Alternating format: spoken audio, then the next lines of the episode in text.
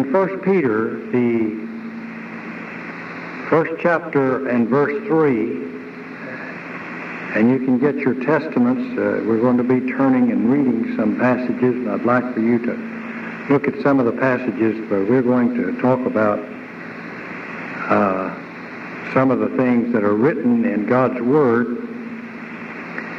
In this passage, it speaks that His divine power has given us everything, everything needed for life and godliness through the knowledge of Him who called us by His own glory and goodness. I want you to remember that passage and to keep it under in your thought, in your mind as we study this, this uh, lesson, because we're going to talk about the three tenses of salvation. Now, tense in this context and in this statement I just made is a realm of time. And God's gift may be summarized in terms of three great promises of the gospel. Three great promises of the gospel. Number one, forgiveness of sins. Number two, gift of the Holy Spirit. Number three, eternal life.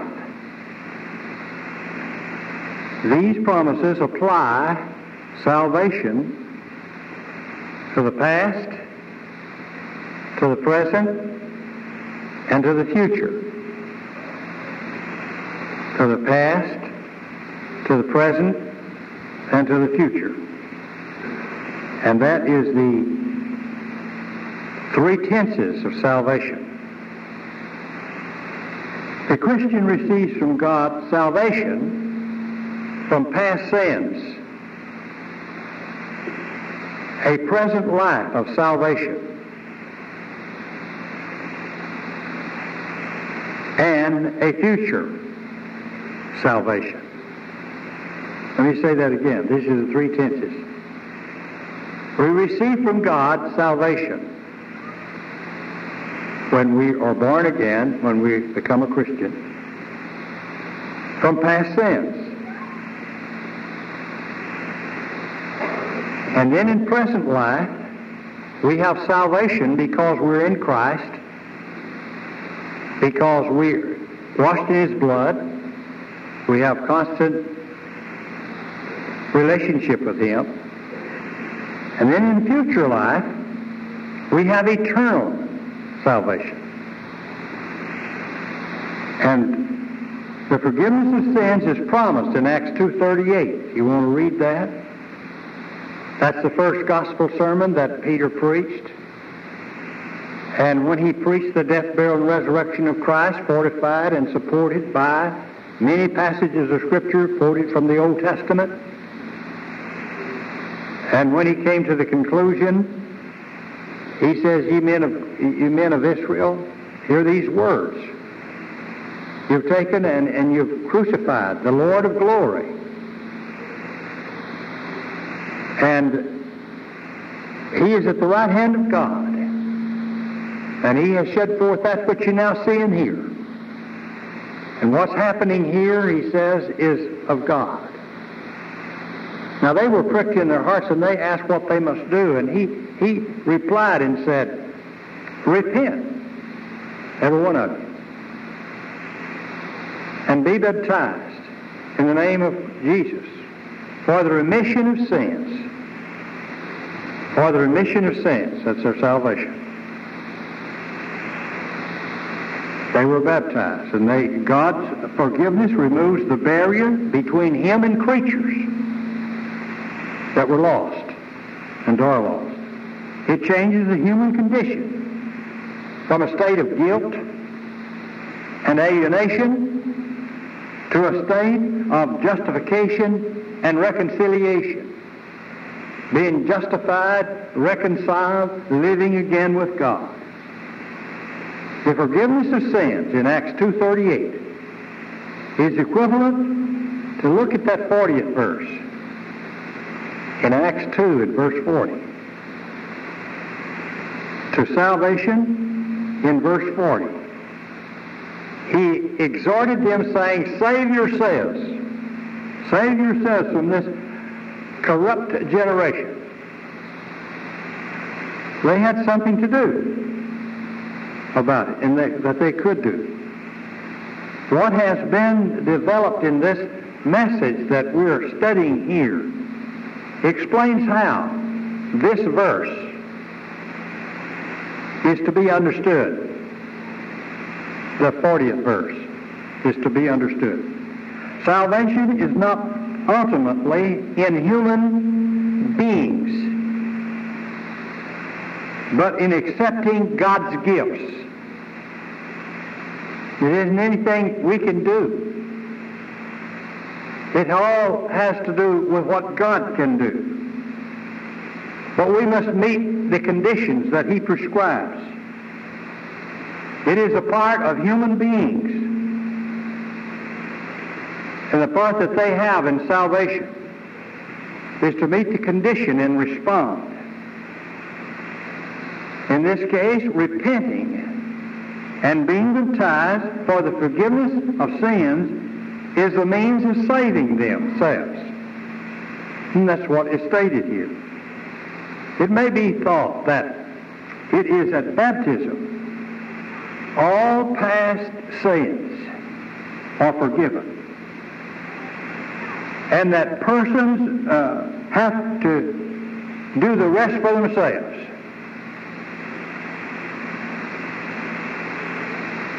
That's what I want to clarify. Not so. Not so. We're saved from past sins. Forgiveness applies not only to past sins. The conditions that brought forgiveness at baptism, God's grace in the blood of Christ, received in faith and repentance, continues to bring forgiveness after baptism. Past, present, future. Baptism continues to be effective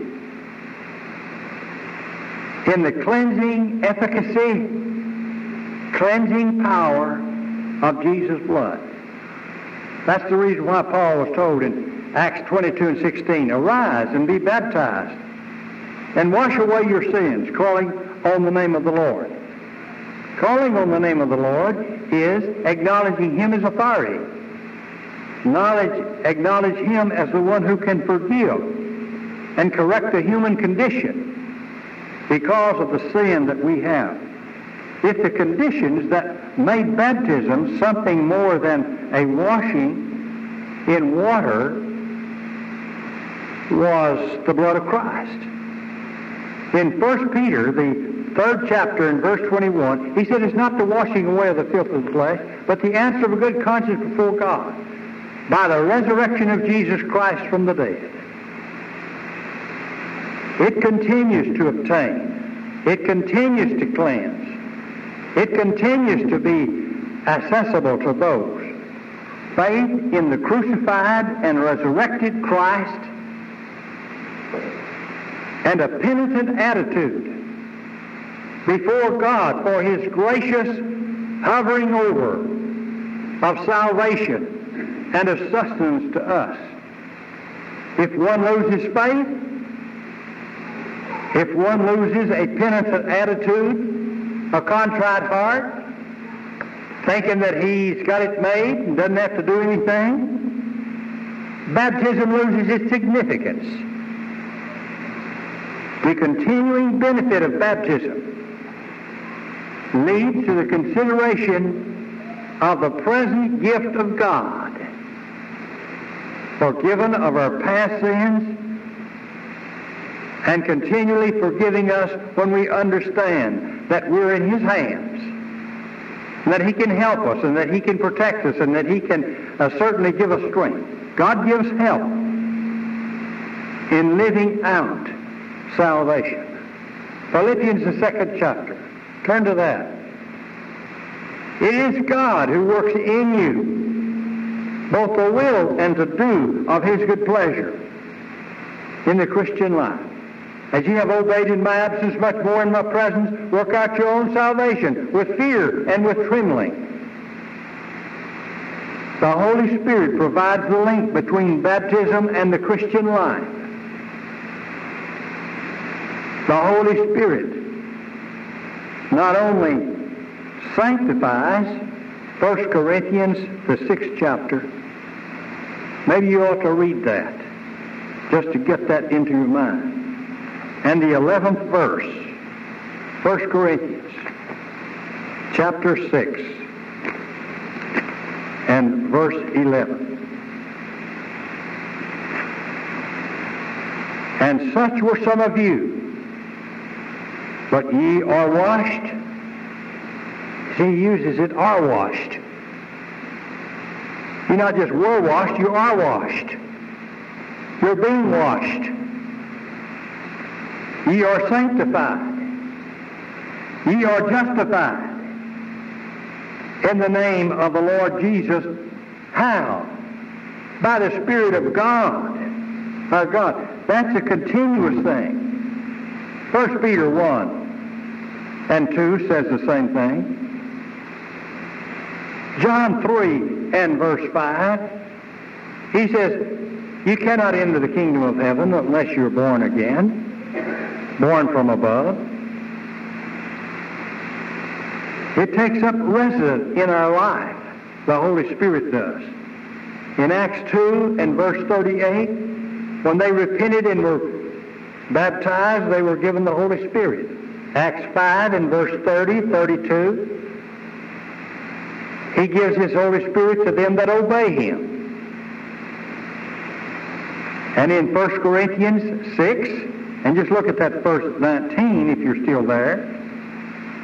What? Know you not that your body is the temple of the Holy Spirit, which is in you, which ye have of God, and ye are not your own? The Holy Spirit provides the continuing present benefits of God's one-time action in the cross and God's one-time commitment in baptism.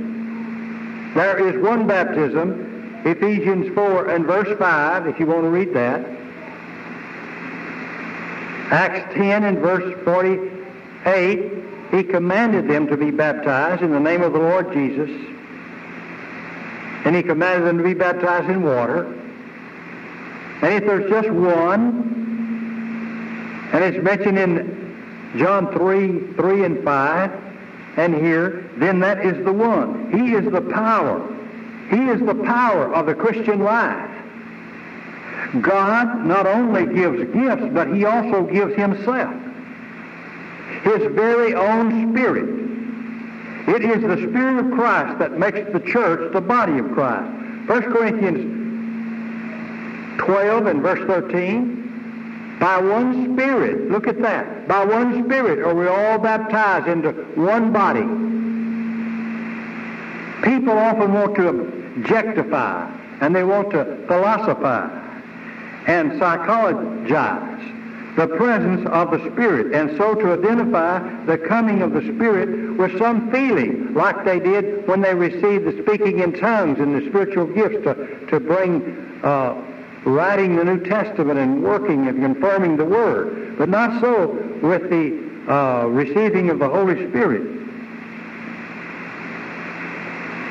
Some want to rationalize the Spirit and try to explain how the Spirit comes in and dwells in us, and usually, but it comes to us as we understand and obey the Word. It's easy to understand if you understand how man seed gets in touch with the egg, and that his seed makes a human being, and the seed brings forth after his kind, and we're born. That's the same way the Word of God does. And it's no mysterious thing. The proper perspective is to view the gift of the Holy Spirit in the same way that you understand forgiveness of sins. If we can understand the sermon, repent and be baptized, every one of you, for the forgiveness of your sins, and we can understand we're forgiven of our sins, why can't we understand that we've been given the Spirit? And that you don't have to explain uh, some thing better felt than told. We may not be able to explain how God forgives sins. Can you explain how God forgives sins? When a person says, I believe Jesus Christ, Son of God, I take him back and we baptize him, bury him in water. Can you explain how God does that? Neither can we explain. We may not be able to point to some experience or personal guarantee. Just as we trust in God for the forgiveness of sins, so we trust in him that the Spirit dwells in us. So, in dealing with this present time, the Holy Spirit helps us. The past, God forgives us of all the blackness and the darkness and the misunderstandings that we have. The third promise, I think, is one of the things that motivates people and could motivate people. It's in John three. If you just want to turn to that passage, I think it'll help you if you just look at it. In the, in the Bible there, in the New Testament. And uh, just understand that that eternal, this is the one that gives a lot of people a lot of difficulty. Uh, John three, fifteen and sixteen, uh, you quoted this, that whosoever believeth him should not perish, but have eternal life. Now, when you read that in the original language, and you can't, you haven't studied Greek unless you have, but if you understand that, that you're in possession of that. Now, now we have a big lot of trouble with that. Oh, no, no, you can't have that till you go to heaven. No, the, the real message says that you have it. Just like you have the Spirit that helps you, and just like you have forgiveness of your past sins.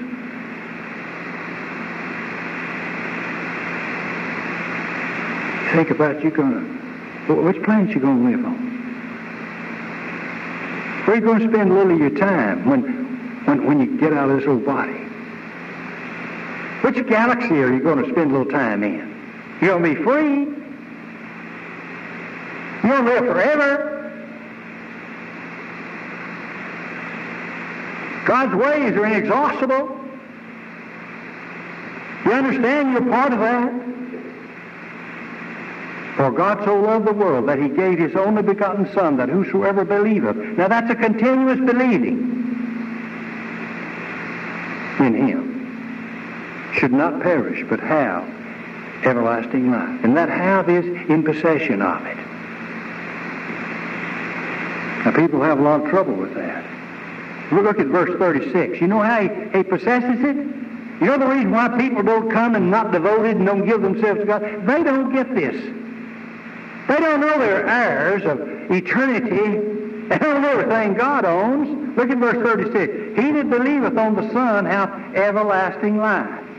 Now that's a continuous.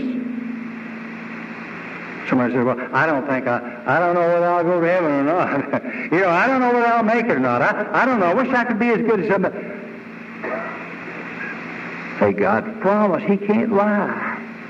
He said he forgave you of your past sins. He said he'd give you and sustain you with his Spirit in the present life. Where's your faith? You think you're going to miss heaven? Not if you understand this, you won't. And he that believeth not the Son shall not see life. Now, I want to tell you something. It's not an attack on inspiration, because the King James Version is not inspired.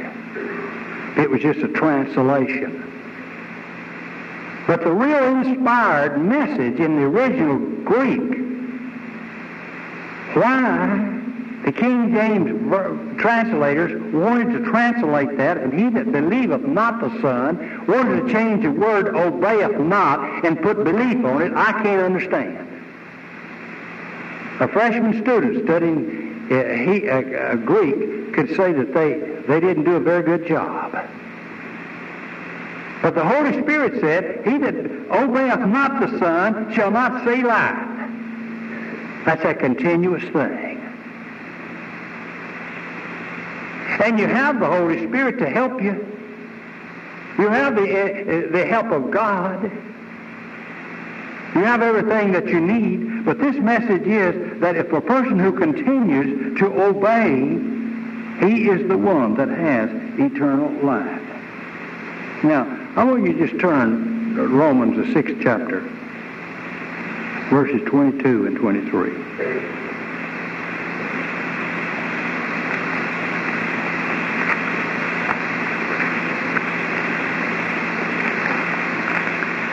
But now being made free,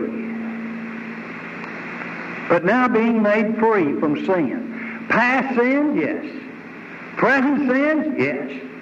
Where? In the death, in the cross. This didn't happen at baptism. It continues to happen if you'll get with it and you understand it. It's the gospel. It's the good news. We become servants to God. You have your fruit unto holiness and the ever a end everlasting life. There's all three tenses. The past, the present, and the future. Now, you can't live in sin. The wages of sin is death. But the gift of God is eternal life through Jesus Christ our Lord. You know, in John's writings, I wish we had time to just uh, turn to many passages. I have about John five and twenty-four, Gospel according to John six and twenty, forty-seven. Let's just look at those three. I've got to have a lot more, but I just want you to see that, that his writings, it just, it, it just abounds in these. John, the Gospel according to John, the fifth chapter, and verse twenty-four. Verily, verily, I say unto you, he that heareth my words and believe on him that sent me, he has everlasting life. And that word means he has it now and cannot come unto condemnation, but is passed from death unto life. Now he can, because I've gone over those passages, and there are many passages that says you can if you don't continue in obedience. Look at the uh, chapter six uh, and verse forty-seven.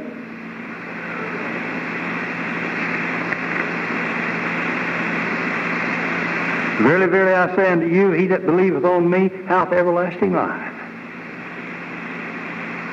Oh, no, you mean you will have it. No, you have it now. It, it, it, it, it's along with believing, though. You trust. And you appropriate him. Look at the seventeenth chapter of that same book. And verse three. And this is life eternal. This is life eternal, that they may know thee, the only true God, and Jesus Christ, whom thou hast sent. Now, if you know him, then you have eternal life. He that cometh to God must believe that he is, and that he is rewarder of them that diligently seek him. Yeah. In him is life, and that life is the light of men. I'm the way, the truth, and the life, and no man cometh from the Father but me. When we have, when we've been baptized into Christ, we put on Christ.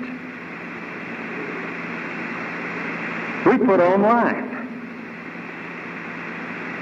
In Hebrews five and verse nine it says, he is the author of eternal salvation to all them that want to obey him. Let me just say in closing. To be in the church is to be in Christ. And to be in Christ is to be in the church. One is not in Christ.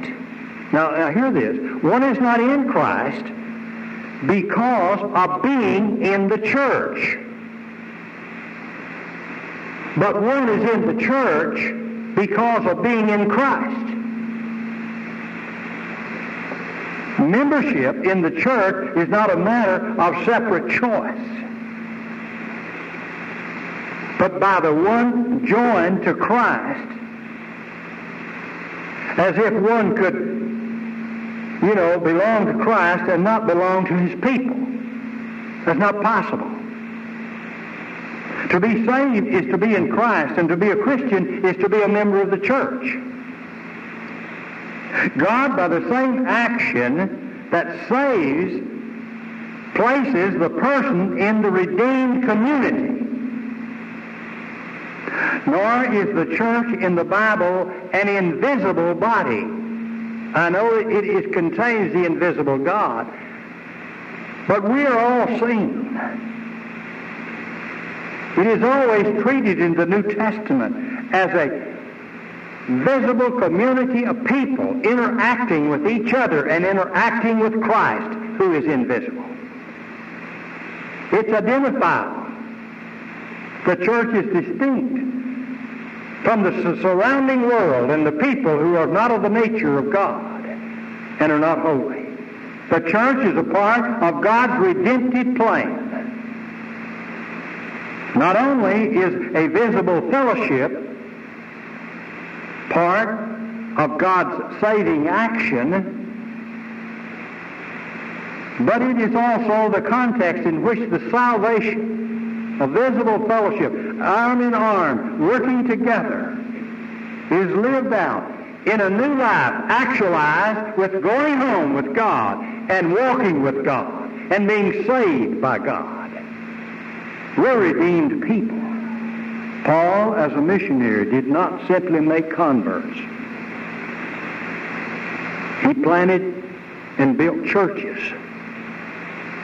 People who were God-indwelled. People who thought like Christ, acted like Christ, loved like Christ.